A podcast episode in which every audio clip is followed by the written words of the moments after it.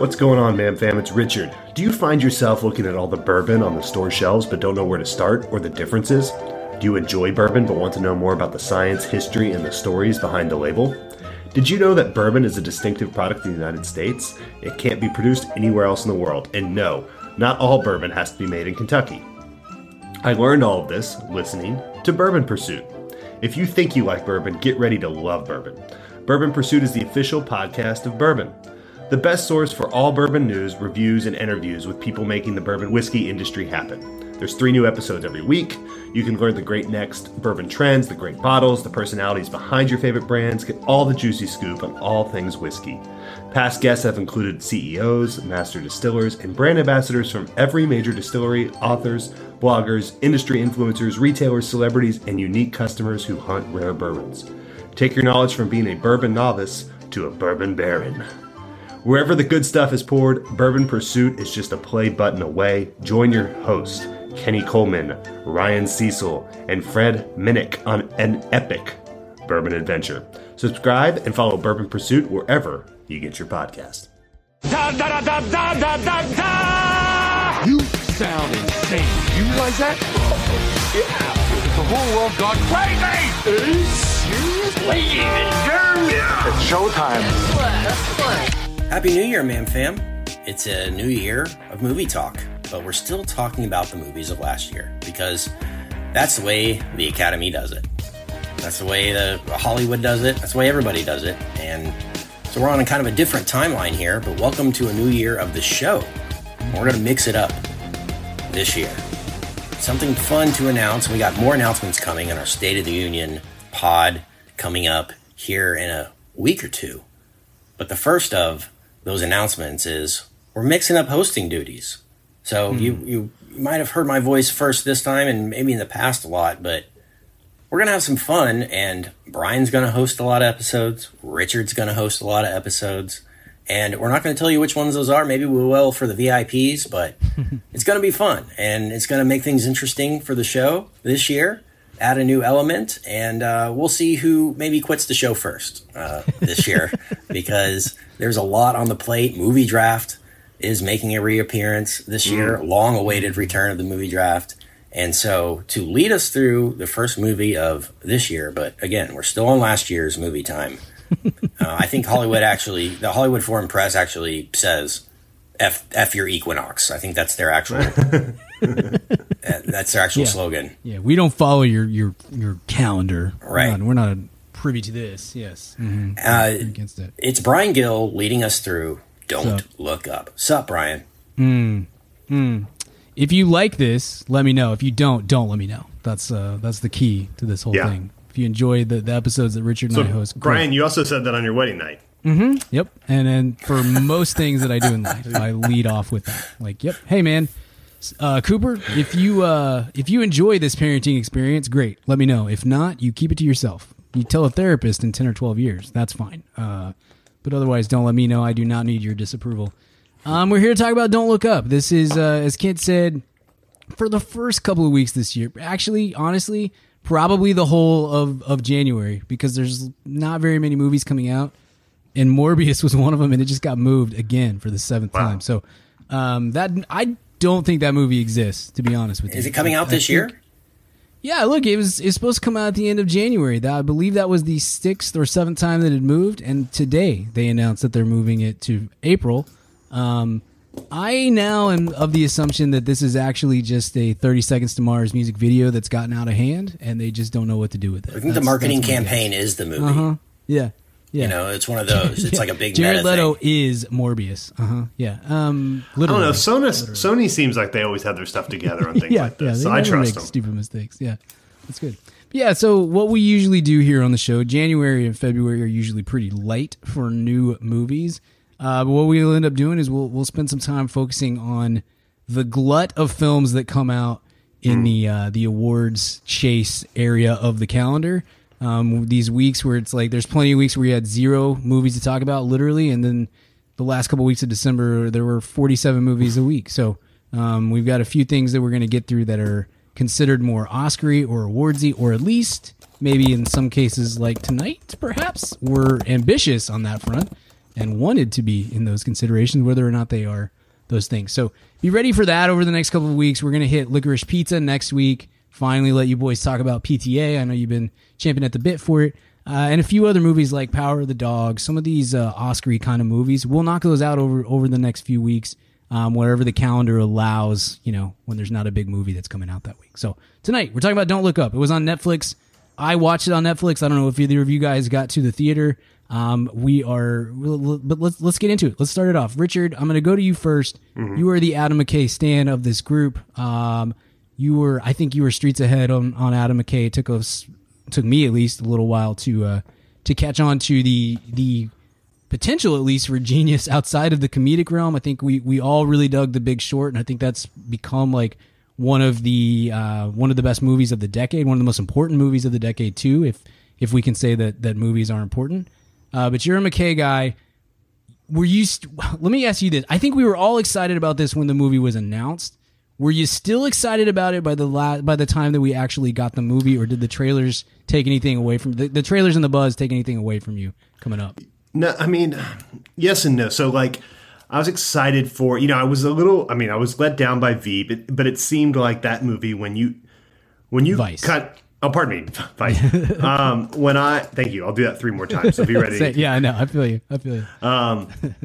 when you uh, when you come out of the gates with something as not only as good as The Big Short, um, but as sort of like kind of visionary as that movie in terms of how unique it was and how unique unique it felt. I mean, granted, it's based on a book, but that was just like you know, it felt like a new. We knew Adam McKay as this really prolific comedy writer and director, but it felt like this really new voice and kind of new tone that we had never seen before. Um, and it was great because it was someone that was going to bring the weight of um, you know the kind of loose performances that Paul Thomas Anderson's known for getting these these kind of improvisational things um, with the you know style of like Quentin Tarantino, but with none of the self seriousness of either of those, right? And this kind of with the dash of Scorsese editing and like all of these things, um, and we're going to tell these sort of weighty stories, but in ways that are not only accessible but are joyful and fun, right? And so you come out of that, you go, okay, can't wait for Vice. I got it right, thank God. And uh, and so that was kind of a letdown. There was parts of that. I think Christian Bale's great in that, but Christian Bale's not really bad at anything. Um, but you go, okay, well, this is understandably the studio said you do whatever you want, Adam, because you're obviously after the Big Short a, a genius, and and and also people really want to work with you. And then that kind of didn't that missed, and so you would you would think that then the move would be okay. Let's taper you back a bit. We've had our humble Right, pie. That right. movie didn't necessarily land. It was nominated for a few things, but didn't really land culturally and remotely, either in the short term term or certainly in the long term, like Big Short did. Right. So you go, okay, that's fine. That happens. That's a that's hubris. That's Icarus, right? So let's let's uh let's rein in a bit, and then you start seeing the cast for this, and you're like, oh my gosh, yes, this is going. And then first trailer hits, and tonally kind of is popping. You know, it's got that. It's it definitely seems like it's going to be funny. Like you weren't really sure, right? Like. Uh, Vice is, has moments of comedy, but it certainly leans more in the drama. And you see the subject matter of this, and you see the cast, you don't really know which way this is going to go. And then you see the trailer. Okay, this has some verve to it, some some some spirit to it. Um, this looks like this could go. You know, we were, and I think we talked about even on the show. Like I still my guards up a little bit because this could be so blowhardy. You know, um, but. I thought the trailer, at least, I mean, we were kind of inundated by the end. It's always hard to tell. But I thought first view of the trailer, I was kind of like, okay, I'm excited. Um, you know, Leo's one of those kind of untapped comedic resources as a leading man. Um, he's always, which is part of what makes him so good at it because it always seems when he is funny in in things like Wolf of Wall Street, it seems it's rare air, right? You don't get to see that a lot. Same with like Brad Pitt and in a lot of his whenever he goes comedy, it's always he, not always he's so good at it, it's also feels special because you know he'll do nine uh, Babels in a row uh, before he you know does something lighthearted. So anyway, sorry, I know I'm going on forever. So I was I was kind of like tepidly excited, and then and uh, well, we'll we'll we'll wait. I'll go to Kent too on this, but uh, yeah, uh, McKay's one of those people that. I, now I'm after this I'll just spoil my review. I'm much more of a Big Short fan than an Adam McKay fan as a as a filmmaker. But you know, kind of, it's kind of, I think it's going to be very similar to my relationship with John Mayer. The, the skill set is certainly there. So like any album could be all right, you know, uh, but he's, you know, he might have to throw on the, the Montana gear and sit with a dog in a field. And I'm just going to be Yeah. so annoyed most of the time. So, Yeah. um, I, but I will always have an eyebrow up every time he does a movie because I know that there's virtuosity there, and I am not. I'm, I wasn't a huge fan of this movie. Um, there's parts of it that I laughed out loud at and enjoyed and thought were really smart, um, but I just thought it was so kind of. I don't know. I just didn't understand the point of it. Really, it seemed like at the same time mm. cynical and like weirdly frothy. I don't know. It was a weird. Mm-hmm. I, it, and part of it is interesting because it it too, much like Big Short, is a very unique. There's a lot of unique decisions in this, which maybe might be ahead of their time, and I might like this movie more in four or five years. I grant it that. Mm. Um, but right now, it just was really kind of like jarring and kind of grating to me for the most Yeah. part. Um, But anyway, Ken, I want to hear your general thoughts and what you thought coming in.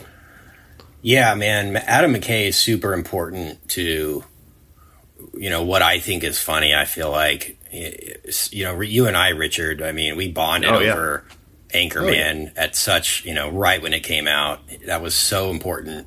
You know, Talladega Nights, obviously. I mean, this this man brought us stepbrothers for goodness sake. You know, um, the, I actually think The Other Guys is is one of his best comedies. I watched that uh, with Yeah. the wife uh, during the pandemic, and, and we funny. laughed. We laughed out loud multiple. Times. Thanks for the times, F Shack. It's a, it's a freaking that that's a movie that not a lot of people really talk about in his filmography, but I, I, I really I really dig I that agree. one. And then he he did the Anchorman two one, which I think at the time we we really enjoyed because of the the satire and stuff, and it, it, it was fun. But I mean, certainly no Anchorman one. Um, I was probably less high on the Big Short than than either of you guys. Uh, I did I did really like it. I think I had it, um, you know, near my, uh, you know, in my if not in my top ten, near my top ten of of that year. And uh, my biggest complaint was it with it was that I thought was a little spastic uh, in in terms of how it was directed, and uh, I just I could never really keep my attention in one area because it was throwing me so many different montages and cameos. I was like, what is going what is going on here? It's enough to figure out, you know, how shorting stocks works. Now I'm asked to kind of take so many directions with this movie. So I was hoping after The Big Short he would kind of rein it in a little bit as a director, and I think he kind of did with Vice dramatically. You know, it's much less um, risky than The Big Short in terms of the choices he makes. It's much more of a standard biopic type uh, um, template that he kind of plays around in. But with Don't Look Up, I think I saw this day coming with The Big Short. Like this is what I was kind of scared of, you know, is like him kind of getting drunk on his own power of of um, people love me, people think I'm funny, and also think I have something to say in society. Like that's a deadly combination, and I think he really wanted wants to dabble back in comedy again. I don't know if if the Will Ferrell divorce has anything to do with that. Like, you know, maybe him wanting to prove himself again in comedy, but also still has stuff to say. I wish he could pick one though. I wish he would either do comedies or do dramas with like a short comedic undertone to them. Um, this one was a little bit straddling the line of both for me, and it really reminded me of a film from the 90s, and I couldn't get it out of my head. It's like, you know, the first scene of the movie, and, and really where that movie fails, I think this movie fails in all the same areas and for the same reasons. To me, this is 2021's Mars Attacks, right? Yeah, yeah, Yeah. It's a, it's, a, it's yeah. a director drunk on his own power, uh, thinks he has it all. I'm just going to get everyone in Hollywood. I've got this crazy, outlandish idea. It's super satirical at the time, where you know back then it was kind of mil- military industrial complex, and and here it's more, uh, you know, obviously what's going on in the world right now, politically and otherwise. Yeah. And so I think that one it just it it wasn't funny when it was supposed to be. It wasn't um, dramatic really when it was supposed to be. The satire really didn't work like it was supposed to. It was kind of too of the time um, to be effective. Like if Don't Look Up came out in 2029 and it was kind of a look back at this time, I think it might work might have worked better for me, but it, it kind of feels weird in the moment. And again, maybe to Richard's point, it will age better, but at the time it was very jarring. I will admit like the movie got worse for me the longer it got, the more it went. Like I thought it started off pretty strong. I really liked how it how the, the setup was with uh, with DiCaprio and and Jennifer Lawrence, and then we get to the Oval Office, and and Jonah is basically if Logan Paul was the first kid, which I thought was hilarious, a hilarious uh, kind of character yeah. for him, and, and perfect. It reminded me of his character in in uh, This Is the End. Yeah, where it's just this like super douchey guy. Uh, he's so that, good at that. Man. He's so good mm-hmm. at that. And and my favorite moments of the movie were were some of the stuff that he had, and you know, praying for dope stuff and and all that kind of kind of stuff. But I mean, this movie's just drunk on its own power. What can I say? It's mm. two and a half hours long. Netflix yeah. gave him all the money he wanted yeah. for it. Anyone he wanted to get said yes to this. He's delaying future projects to make it. Um, all that kind of stuff. I don't know what was going on with DiCaprio in this movie yeah. with the accent. It wasn't the right choice. I know he made a choice. It wasn't the right one for me. Yeah.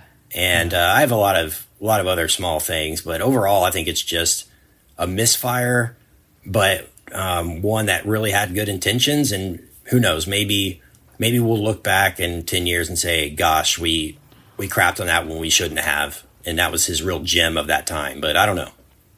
Yeah, I mean, what's interesting is like the the criticism that I've seen of this movie more than anything else is, and I'll well, I'll I'll just let you guys know I did not like this uh, much at all. Much much closer to if you would have asked me at the beginning of the year what what's going to be top ten movie of the year, I would have guessed that this was one that would have been in it. Instead, it for me, it's much closer to to worst of the year.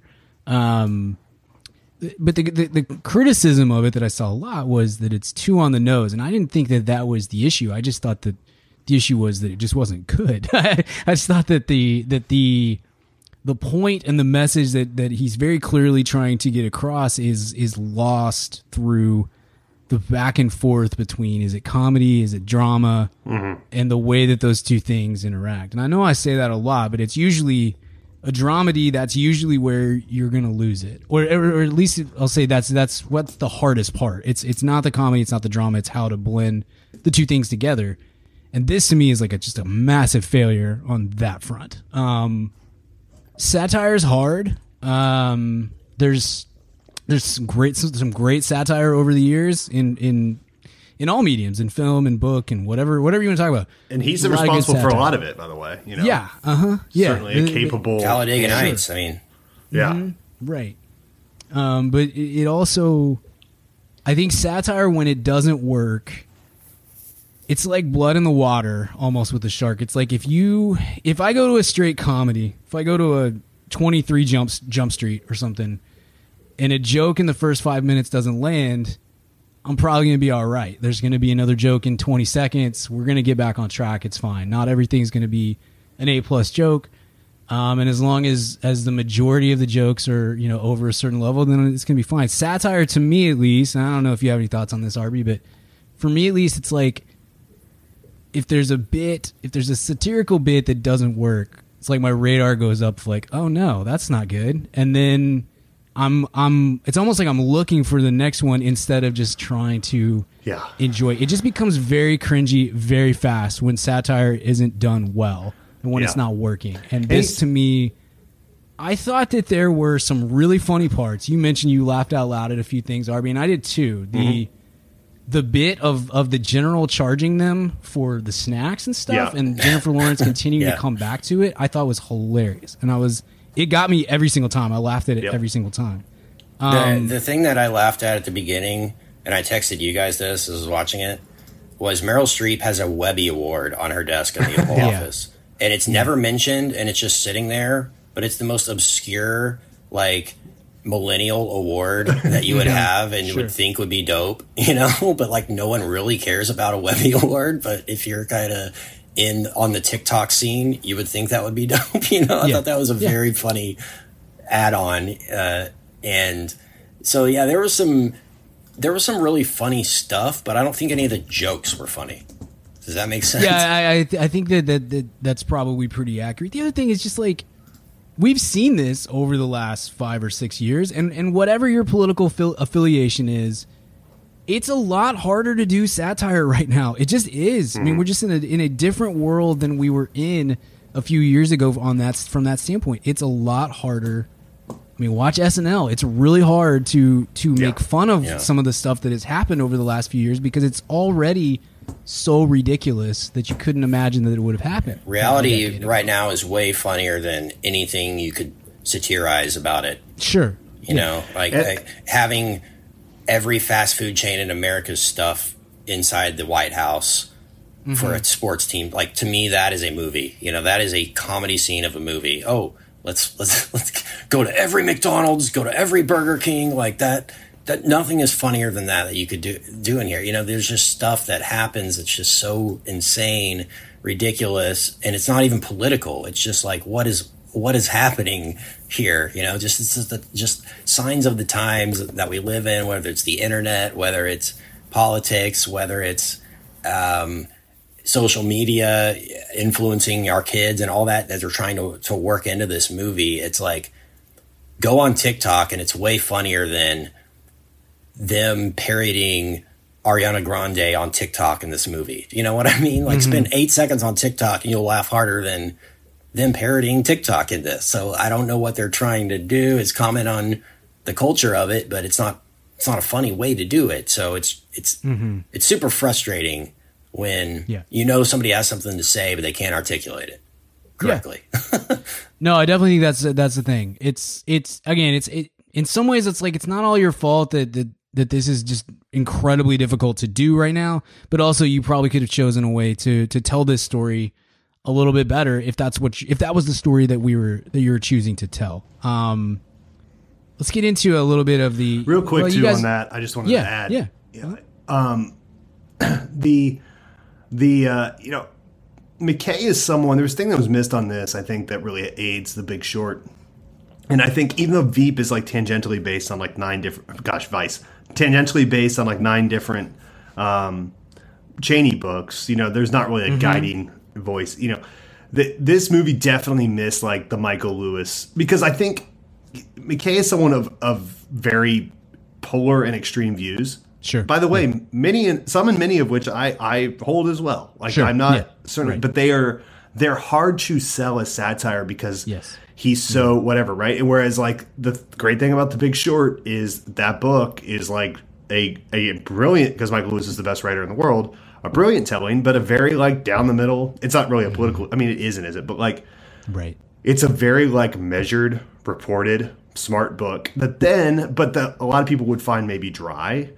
Uh, because of the Right, subject matter, even though Lewis makes everything interesting, in my opinion, and that, that then McKay was able to layer his style on top Yes. of, and his Yes. humor on top of, and and some satirical notes that maybe weren't in the book, but notes right as of something that's completely from his voice, and and it stinks because he's a really smart guy, and I I don't, and that stinks that like but it when you when it comes from that, it ends up much more self congratulatory and Yes. much and much less like persuasive in a way. Um, and and part of that is a comment like on our culture in general. Like we just kind of recoil from that because I think so much of our world is people with extreme views yelling at us. So then when we see them in like what's supposed to be sort of pop cinema, it's like it again kind of is grating. So uh, some of that's not even his fault, but I, I do, I did notice like, I I hope that whatever he does next, I would love it for be to be another adaptation that he can just like squirt bits of that sounds gross, put bits of Adam McKay throughout, and then it's like, oh my gosh, this is alive now, um, Yeah. instead of like from the mind, body, and soul Right. of Adam McKay, and you're like, okay, How nervous are y'all for this Yeah. Lakers uh, series? Well, that's what I was gonna say. Yeah. I'm I'm That could be pumped for him to to do this because I think that he needs. I got a few things on that. It's it's it's. I think it's very clear that this obviously this is a very this is this is almost a passion project. Like it's very important to him. Like climate climate science, climate issues, climate change, all these things are are very. But it, but because of that, you, you kind of feel like he's in his own head. You you said self congratulatory. I, I feel that for sure.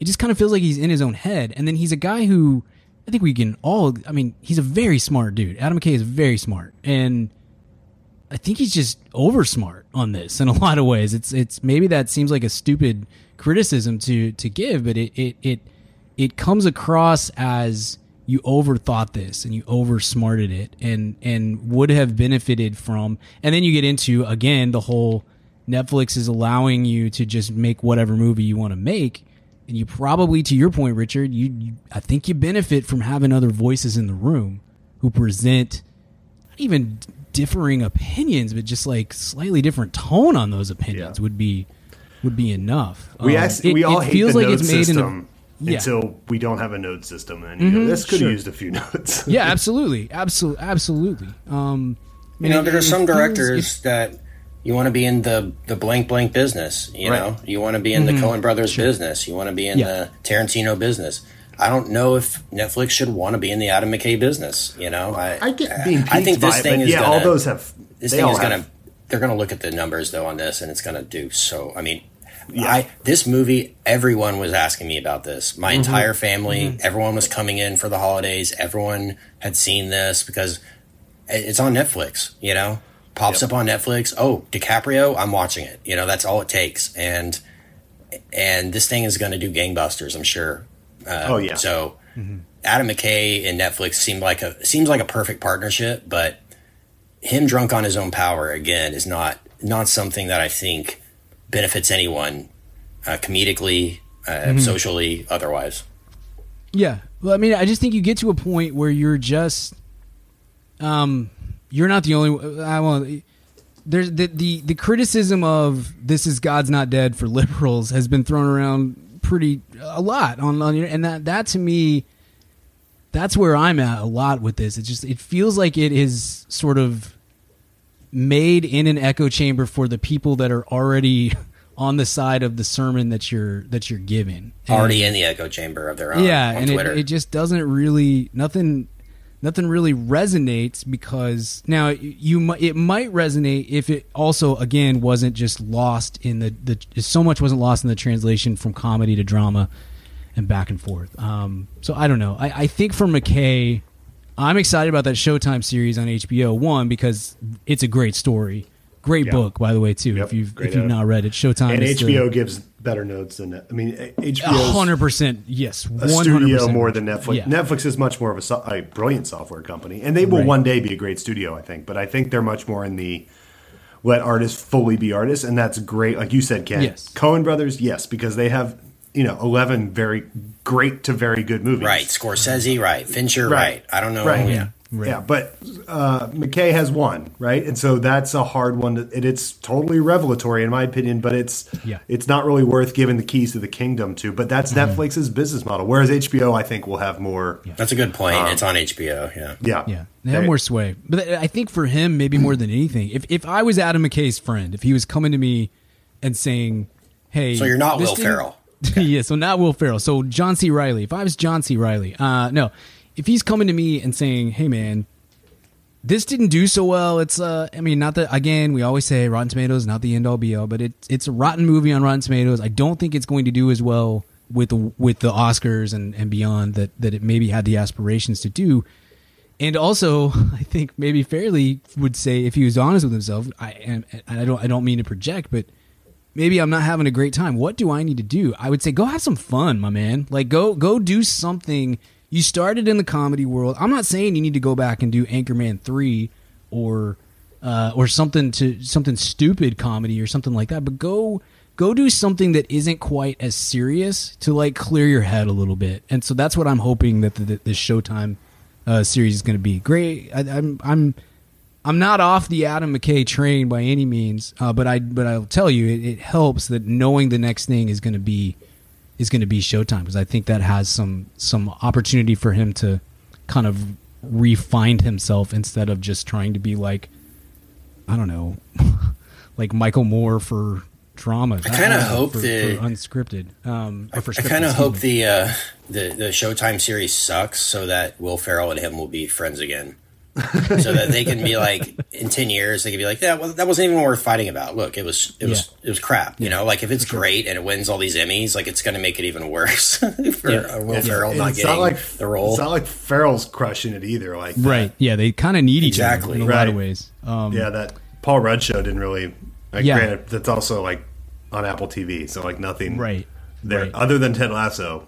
Is there like a Ted Lasso only subscription of Apple TV you can get? Because it seems Ted like Lasso everyone. Plus. Yeah, I think that's what Apple TV is actually. everyone in the world has seen Ted Lasso, but no one has seen any other show apparently on that platform. I don't But understand how that works. All that to say, like, I feel like Step Brothers Two would be the McKay Ferrell reunion uh, if it ever great. if it ever I happens. we'd all love that. Yeah. Um, be, One more thing on something Richard talked about. I mean, you guys, you know, mentioned climate change, and obviously that's a big player here. But I thought this was a commentary on COVID more than more than anything. Yeah, I think with- it's a commentary on just disasters in general and how how we and know and you can the, the thing I think is smartest about this satirically is that it's not really like climate change or COVID or something that we you know it's a comet right so you're able to sort of uh, project whatever I think you know I think the message is a smart one the the broad message now the little nuance in it can be a little Sure. annoying but the broad message of all this segmentation in our society and this narrative based society we built on both sides.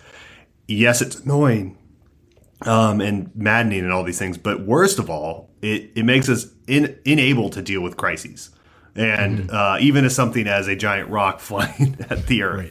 The, Um, the, so the that- thing that, that- kind of was dead on was we, we can't tell people to have a hundred percent chance of dying. Let's call it seventy percent. You know, like that. Just that whole thing Yeah. seems seems kind of is kind of very on the nose. But I think regardless of politics, who that that's that's just stands for society in general. Like people don't want to they don't want to hear things are bad ever, and that, I know that goes for everybody. You know, it's a it's kind of we want to we want we want to want it to be 1995 at the mall again basically. You know we want to live in this kind of ecstasy of, of world where nothing really matters and we want to go back to the good old days. And the the the thing that this reminded me of especially the setup have you seen the Alex Gibney doc uh, totally under control?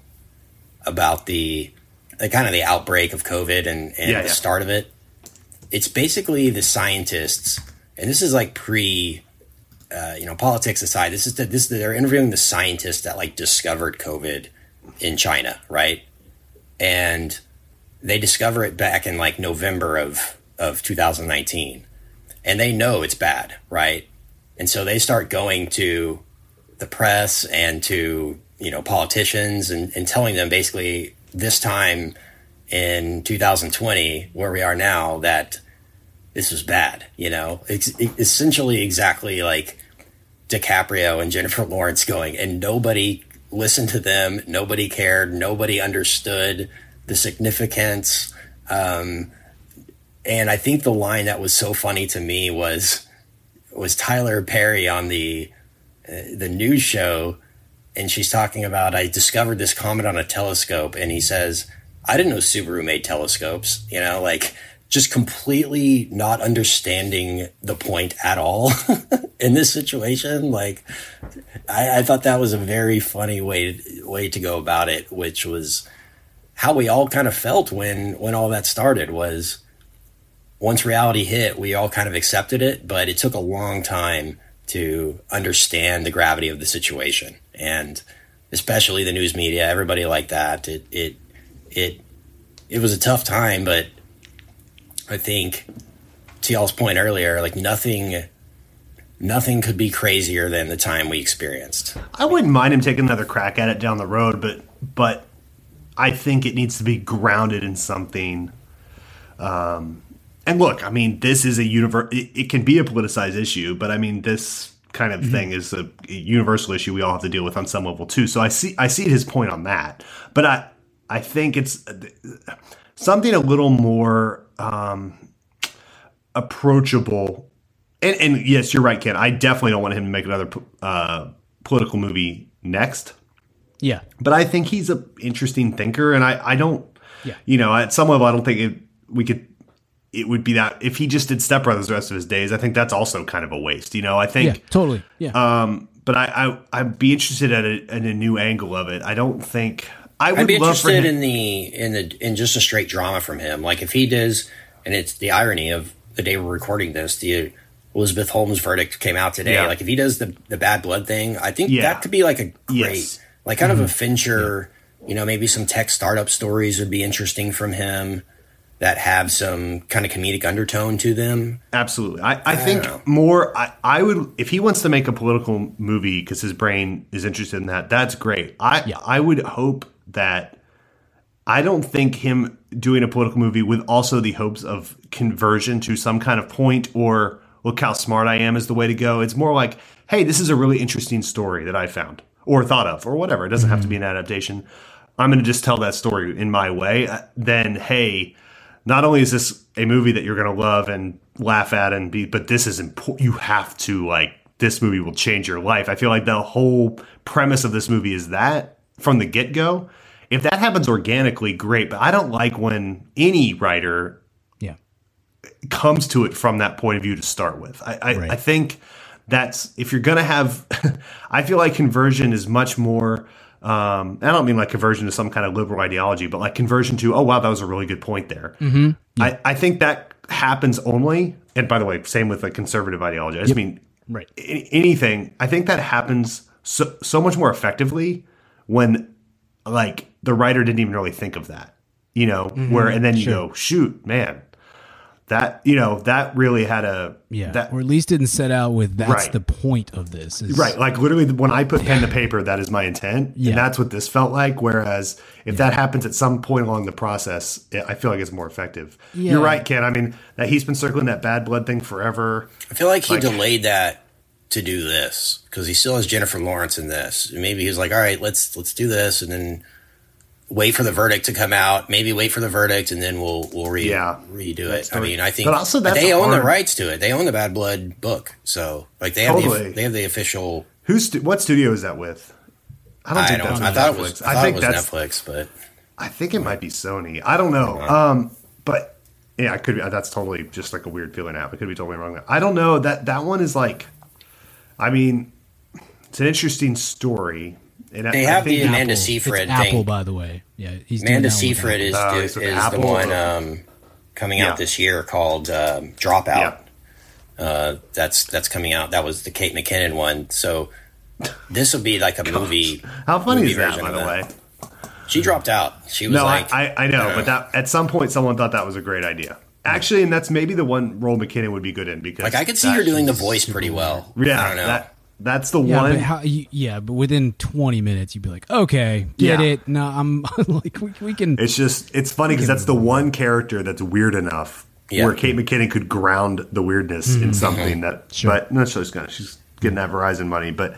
um but yeah, no, the Seyfried's a great actress. I think that could be really interesting. I, I just feel like they're like I would I'm interested in McKay's take on that, but at the same time, I think this is starting to be some fatigue around that story. I know the verdict just came out today. I, Mm. I don't know if I, the boat might have been missed with that a bit. I don't know if anyone knows what that is. Like the general public still is kind of in the, that in was the a- dark about Theranos. Number one bestseller book, though. I mean, Well, that I know, but huge. like, would the average Netflix person be be like, "Ugh, no more Yeah, Theranos maybe. stuff"? I don't yeah, know. I, mean, Yeah, you could be that's right. that's a mid-budget movie that's that's not going to make money anyway. So we're not talking about a. I mean, I feel like it has an high upside with some Oscar caliber Sure, performances. Good, probably good script. You know, Yeah. not leaning too much into the comedy for McKay. I feel like it's a really safe choice on a lot of levels. Yeah. Mm-hmm. If he, if if that's the announcement, I mean, it's been rumored for two years, so it's been in development or whatever. So I don't know, but Yeah. I, I, I'd be interested in him doing that. I'd be look. I'm always going to be interested in what McKay is doing, but to me, I like what he was produces. I like some of the like. You look at some of his production credits. Sorry to cut you off, Brian, but like, I like. I really like some of the uh, some of the things he's done on the um, on the production side of things lately. Like uh, some of the documentary series he's done with HBO and Vice have have been really interesting. Um, so maybe he'll have more of a voice there going forward than than any kind of director voice we care of care about. Maybe. I mean, it's like Adam McKay presents blank, and it's hiring other people and kind of. I mean, he's Yeah. he's a does Succession, and um, he did this uh, QAnon documentary series that was really really well done um, a couple years ago or at the beginning of this year. I mean, there's there's some stuff I feel like he can do and kind of have a voice without doing this. Uh, That's what I'm trying to say. Yeah, I mean, look, producing gives you an opportunity to make what you want to make when you want to make it. That's that's I think that's one of the great benefits uh, of, of of being an Uber producer like he is becoming is like you're gonna uh, you know you're making money off of this. That means that you don't have to do the other guys too without Will Ferrell and Mark Wahlberg. You know what I mean? It keeps you, it keeps the money flowing in, and then you get to say, "Hey, I'm working on this thing over here," and it it takes, you know, Succession. This takes this takes two hours a week of my actual Right. focus. You know, the other rest of my time I can be over here doing this thing that I really want to do. The Showtime show, Showtime Yeah. meaning I know it's confusing. Showtime is the name of the book about the Lakers that HBO is doing. It's not a Showtime HBO co-production, but this Showtime show on HBO um, is. I mean, I don't think that happens without Succession being a rainmaker for Right, HBO, right, right? And so, Yep. Uh, to that point, I think he, he's able to do that. Um, you know, and obviously, Succession is far more of a Jesse Armstrong um, that's his name, right? I think, yeah. The uh, thing than an Adam McKay thing, but it's he's Lance actually, but it's Lance. That that makes sense. The, the if you've watched the Lance documentary, it, it really the, the language does line up yeah, with Succession. Um, he could have been a character. Pete roided out Lance could definitely Speaking hang out with Roman. blood, heyo. yeah, Yahtzee. Um, that would be a great anti-hero Lance movie. Would be awesome if Adam McKay did that. um, where it's just him dog cussing people as he chases them down across the uh, across France. Um, but anyway, yeah, I mean, he, he again, like it's he. I I'm you know I, I'm always going to be. He's such an interesting brain. Even when I disagree with him on his angles on stuff, or his point of view on stuff, or his approach on stuff, or the result of stuff, right? But I am always going to be interested in what his brain is up to. You know, until he does this six, but he'll get a lot more leeway because even this, like, like you guys both talked about, there's moments in this that are super interesting, super provocative, super funny, all of that, right? And so there's Mm-hmm. always gonna have. It's like he can always do that. He's never gonna have a total dud. I think there's just too much going on up there, but Sure. I think he can. You know, again, I think John Mayer is the best. Uh, you know, Continuum was uh, the Big Short. You know, and then everything Mm-hmm. else, you're like, all right, what, what's what's going on here? Why are you wearing a pelt? Um, why is there a sales sticker on your album? Mm-hmm. Um, All that kind of like overthinking their own, you know, yeah. Yeah. talents. I think he's definitely in his head, and you, you could see that in that, that profile too. Yeah. In the um, oh, was it the Times or was it Variety? I can't remember. That did the big profile Variety, came I out think, that he was feuding with with Ferrell. I mean, I feel like you could tell that in in the the profile. Like, dude, this guy's in his head. It's it's it's he's trying to figure some stuff out, and and and, and I hope he will. I, you know, again, as somebody who really really loved The Big Short. And really didn't dig Vice. This is like this leans you in the wrong direction for me, obviously. Uh, but we'll we'll see. Let's talk about the cast though, because I, I think that was Yeah. the other that, that was maybe the big selling point for certainly was the big selling point for Netflix, I think, and and for for audiences. You're getting Leo, you're getting J Law, who hasn't been in a movie in a few years. Yeah. You're getting uh, Meryl Streep, you're getting Jonah Hill, all of these other, you know, Chalamet, Cate Blanchett. You're getting uh, very well known people, high pedigree actors how did that turn out for you guys? Let's start with Leo. We we've we mentioned a little bit. I will say that I thought he was pretty terrible, and it's been a long, long time since I've thought Leo was anything other than than than very good or better in a movie, and I didn't get what was going on with this one. Yeah, Yeah. I'm with you. Um, it, you you know he doesn't pick a lot of projects, so Yeah. when he does, you feel like oh man, he's really going to have something here, have an angle on this that's going to be interesting. Yeah. He was doing like the voice of the of the Nathan for You episode where he dresses like the guy to do the tightrope. You know what I'm talking about? Yeah, Yeah. where he's like living this guy's life to do a tightrope walk. Uh, that was the the voice I couldn't get out of my head for this entire thing, and that was like the character was was the voice. I mean, he's super nerdy. I can't see Leo as nerdy. It's kind of like a Yeah, it's weird. it's, it's a weird Toby Mag- Tobey Maguire's like you're too handsome to be Peter Parker kind of a thing, Yeah. you know, uh, to be a nerd. So I, I didn't buy that. Um, the one cast member that I I was cringing the entire time, and I, hopefully you were too, Brian, because I know this would have broken your heart. Mark Rylance, Yeah, it was rough. Oh. Yeah, it was really rough. that was tough. It was like And they're I- doing I the Ready think- Player One character, yeah. but like yeah, on meth, like or something. Like that was the. Yeah. Well, What if you're yeah? What if you're just on hallucinogens the whole time? that that it was uh, it was pretty painful, and I I mean I I think he's a phenomenal actor. Yeah, it was understatement just, of yeah.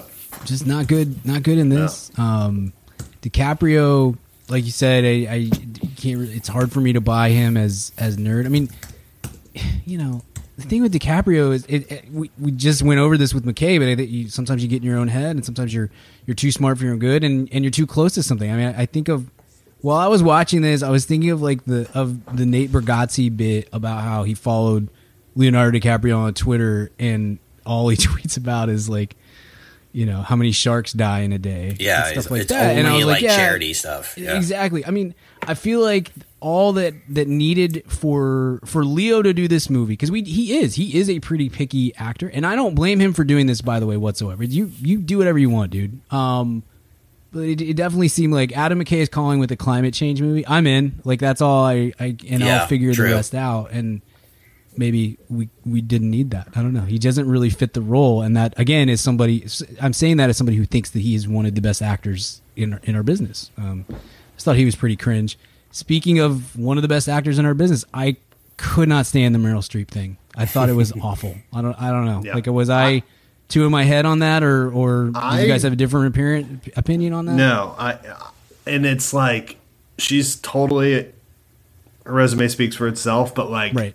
I don't something about her like her last like seven movies, I haven't liked her performance. I don't know Same. what it is. It's Yeah. like and she's and I I feel like it's that thing where she's so good in everything else before that. I feel like I'm wrong because it's like Mm-hmm. Yeah. but like yeah, something up with like it's I don't know what it is. It's just this affect that she's developed for a lot of these different characters that seems so like I don't know. uh, I, I, it's it's baffling to me. Yeah, and a testament, by the way, to her legacy. By the way, that I still think like she's great because like Yeah, she she could sure. literally afford sure. like eight bad performances in a row in my book, and I'm still like, yeah, well, her next one will be great. That's how Sure. deep her resume is. Yeah. Well, I mean, you, you say the same for, and then I wonder what you what you think, Kim, but like, uh, it's not quite to this level yet. But like, Robert De Niro, Yeah.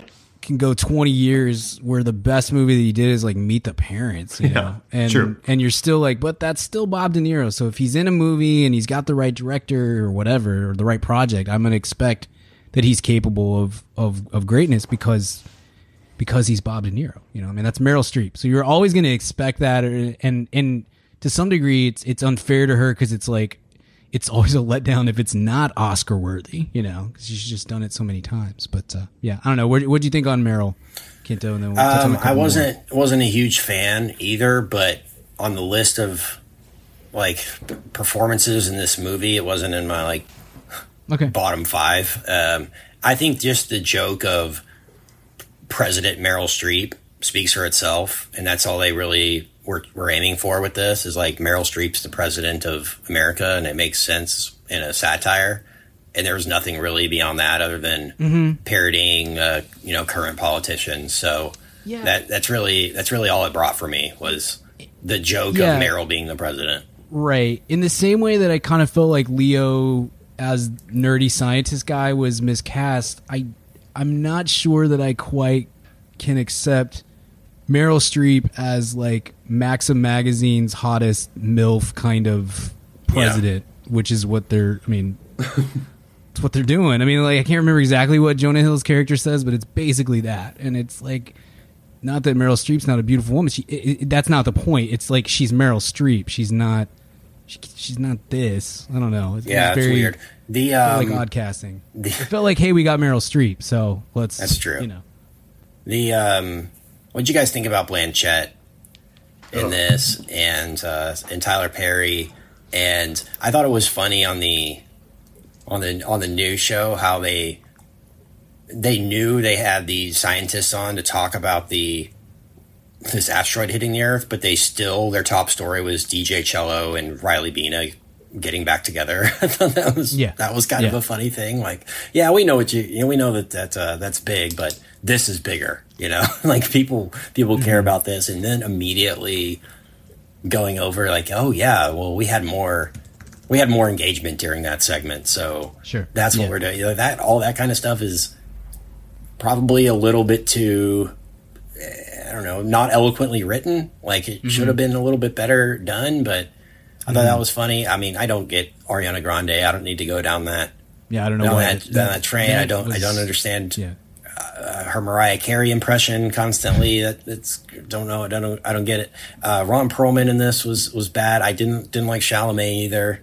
In this, um, Tyler Perry didn't bother me. I thought he was he's fun when Yeah. he does the He's right good thing. in these kind of movies Yeah. every time.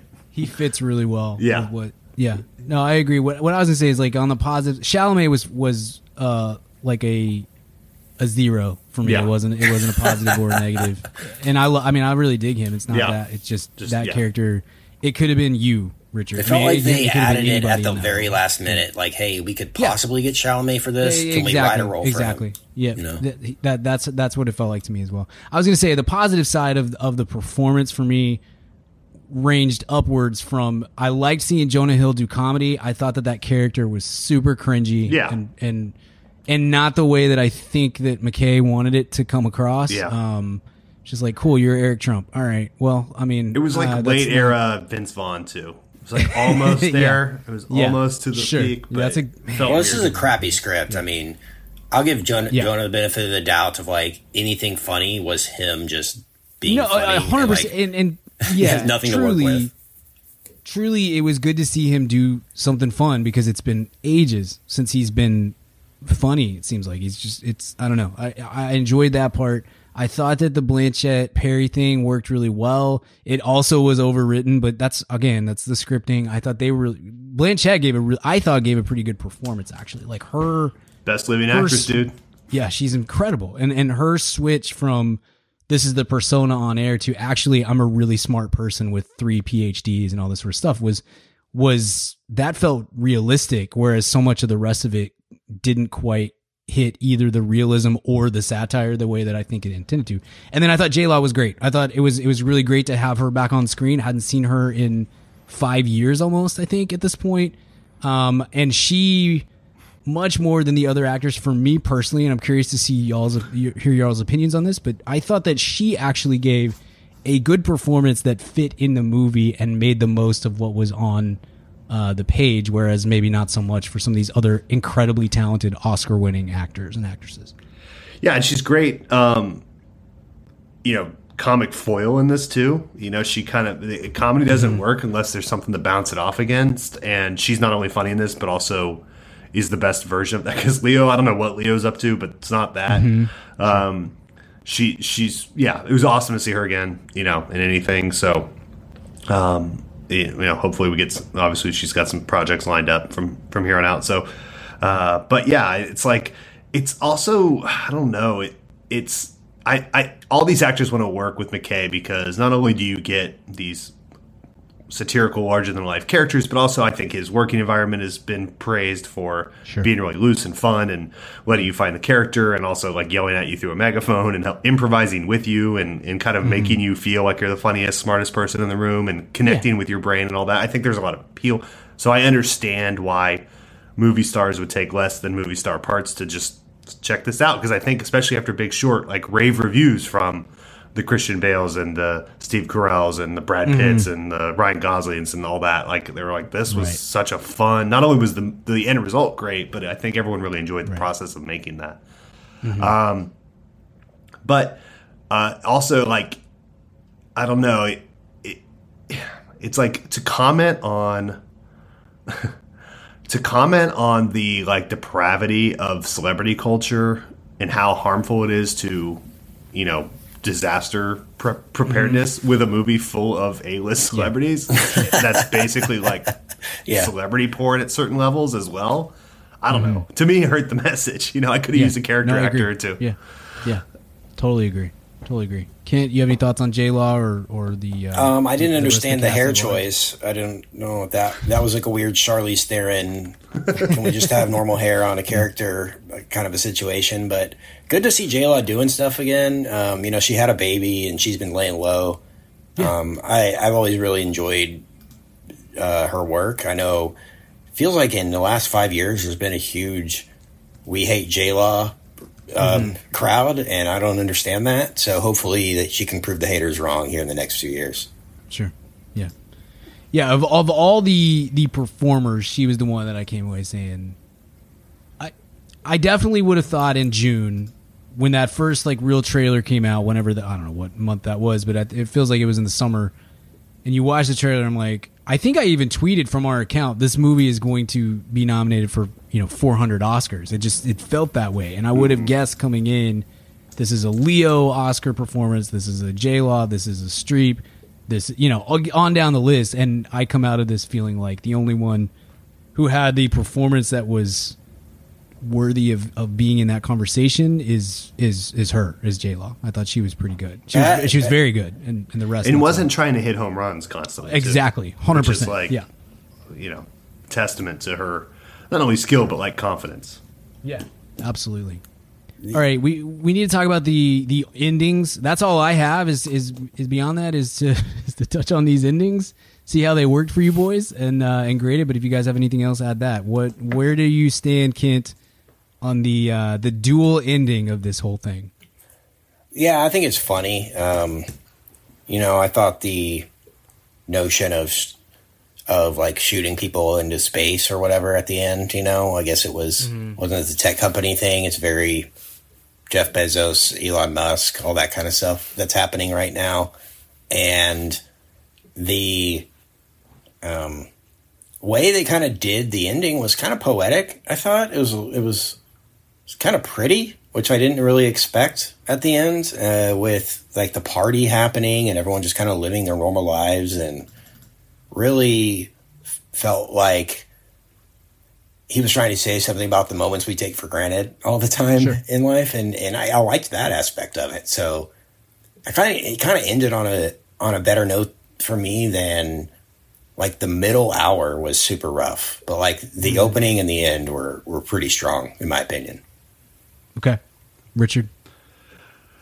Yeah, I mean it's I, I like that it had the kind of the the balls for lack of a better word to to to uh you know give this thing stakes. Like the you know oh and the comet missed and everyone learned their lesson. And you know I do like um that. And then the I don't know the the like alien planet thing that was like Yeah. that seemed a little I don't know um I mean, it was very, it was comic for sure, but it felt un, un, unnecessary.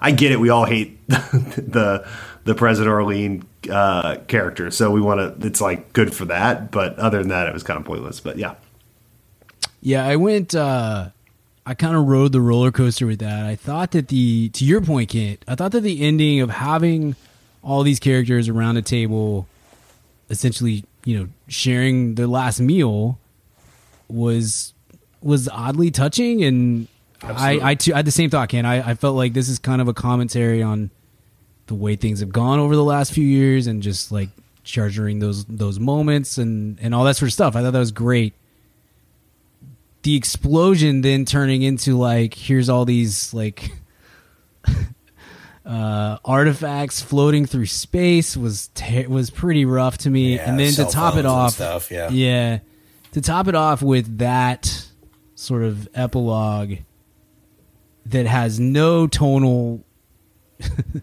no uh, just no tonal similarity to me to like anything else in the rest of the movie i hate it. Like i probably dropped this a full letter grade for for that ending. It just it it really left a bad taste in my mouth and that's the last i mean that's the last scene of the movie. I don't know. It, it I thought the CG was from- was pretty awesome on the uh, yeah. the asteroid. I mean that that's Oh, one yeah. of the best uh, apocalypse scenes I've ever seen on screen Mm-hmm. in terms of the Earth being destroyed or whatever. I think that looked awesome, Mm-hmm. but whatever.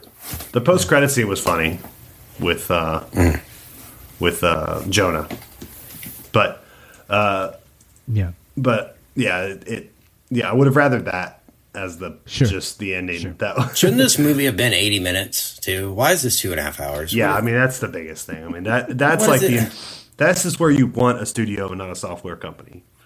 Mm-hmm. We all love Netflix. The only that Marvel, the only mo- monoculture we have left. Everyone sees everything on Netflix. Good for them. They're an incredibly successful platform.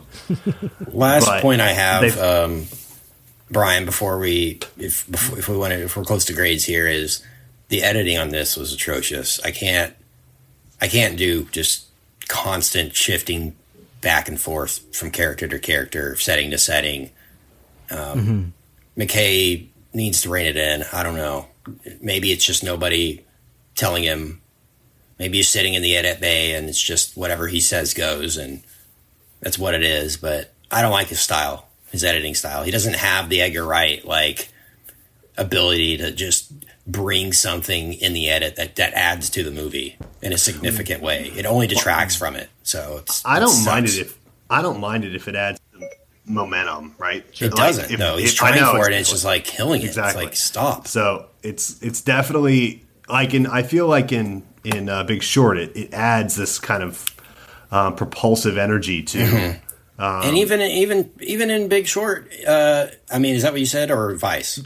No Big Short. It, Oh it yeah, has this in Vice too. I think it does too. Yeah, but not in this. I think it was just like all the worst instincts he had in those movies put into one movie. Yeah. No, I, other, I than- agree. Other than that, though, A plus. Other than Other that, than that, though, pretty movie. good. Great movie. Yeah. Pretty good. All right, I'm good for grades. So let's start with you, RB. Grader. Okay, I'm gonna go. And it's a hard one to grade because it's so. These are the ones that are that are tough. There's parts of this that are so F minus, and there are parts that are not. I'm gonna give this, and like, mm, it's better than a lot of movies this year. It's worse, but it's not an Oscar worthy. I don't think movie. But when you view it through the lens of that expectation, it like kind of knocks it down a grade two in a way mentally. So I'm trying to give this an honest grade. I'm to give this for now a C plus. Kent, what about you? Exactly what I was going to give it to. I was between a B minus and a C plus on it, but I'm more at a C plus. Um, maybe I'll bump it up in in the retrospective episode in ten years, but that's where I am currently. C plus. I'm a little lower on the both of you guys. I just think that that if we're gonna do the satire of this, then like I've seen that movie and it's it's idiocracy and it's a lot better than this satirically. So Disagree, Um, but ye- yes, I see your point.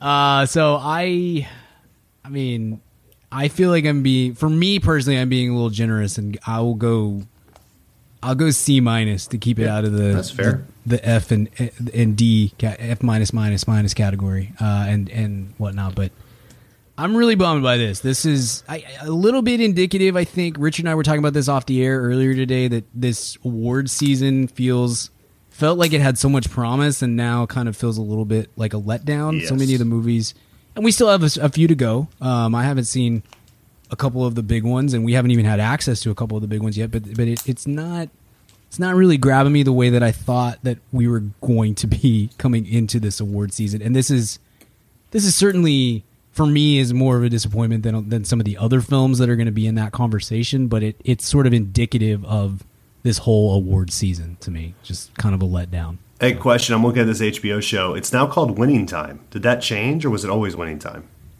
I don't know. I I feel like maybe the Showtime maybe confused That's gotta be what it is. Yeah, Yeah. it's now Yeah. called Maybe Winning Showtime Time. was like, you can't do that. You can't call Yeah. it Showtime. Yeah. They probably had a trademark on yeah. You know premium cable TV called Showtime. You know that kind of thing. So for sure. They should have launched a, a, a adaptation drama called HBO Max. I It's just about, or it's just about a guy named H- Hor- Horace Bartlegems O'Neill and his quest to be the Max. Yeah. Yeah. I hope HB. I hope uh, Blanchett didn't say no to Ricardo's because of this, or Yeah. if they ever even got wanted her for that. But yeah. I think that was that ends up Nicole being the from the get go. okay, yeah, but we- we'll talk about that at a later date. But it just occurred to me that like that she could have been in that instead of this, maybe, and Yeah. who knows. Um, Right, The- oh here. my gosh, J- this is a quote from Jonah I wanted to mention. He said his character, the inspiration was, "What if Fyre Fest was a person?" I think that's a that's a funny thing. What if Adam McKay did a Fyre Fest movie? Like that could be awesome. Yeah. Okay, that- now we're talking. Now we're talking. Yeah, I'd love that.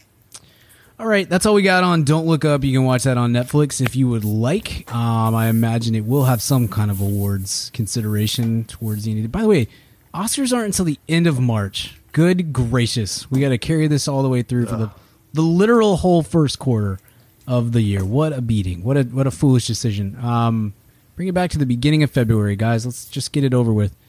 Um, listen, later this week you're gonna get a uh, you'll get a, a the final retrospective for our 2021 season. We're gonna be wrapping up the Marvel Cinematic Universe with the Avengers, an Avengers episode. We also have a nice little fun bonus episode for you coming this week.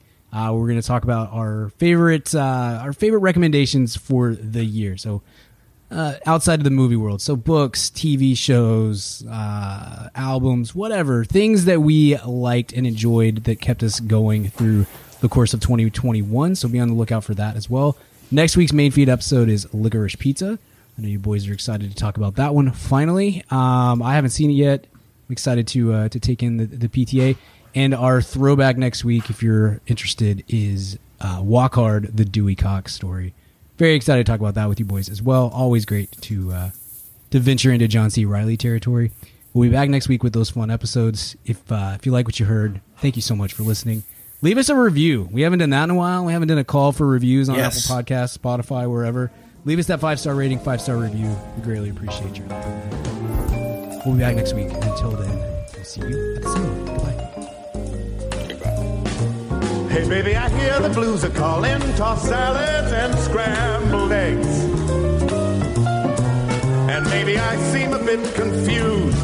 Yeah, maybe, but I got you pegged. but I don't know what to do with those tossed salads and scrambled eggs. They're calling again. Scrambled eggs all over my face. They're making me yah-yah. Your scrambled eggs. They're calling again.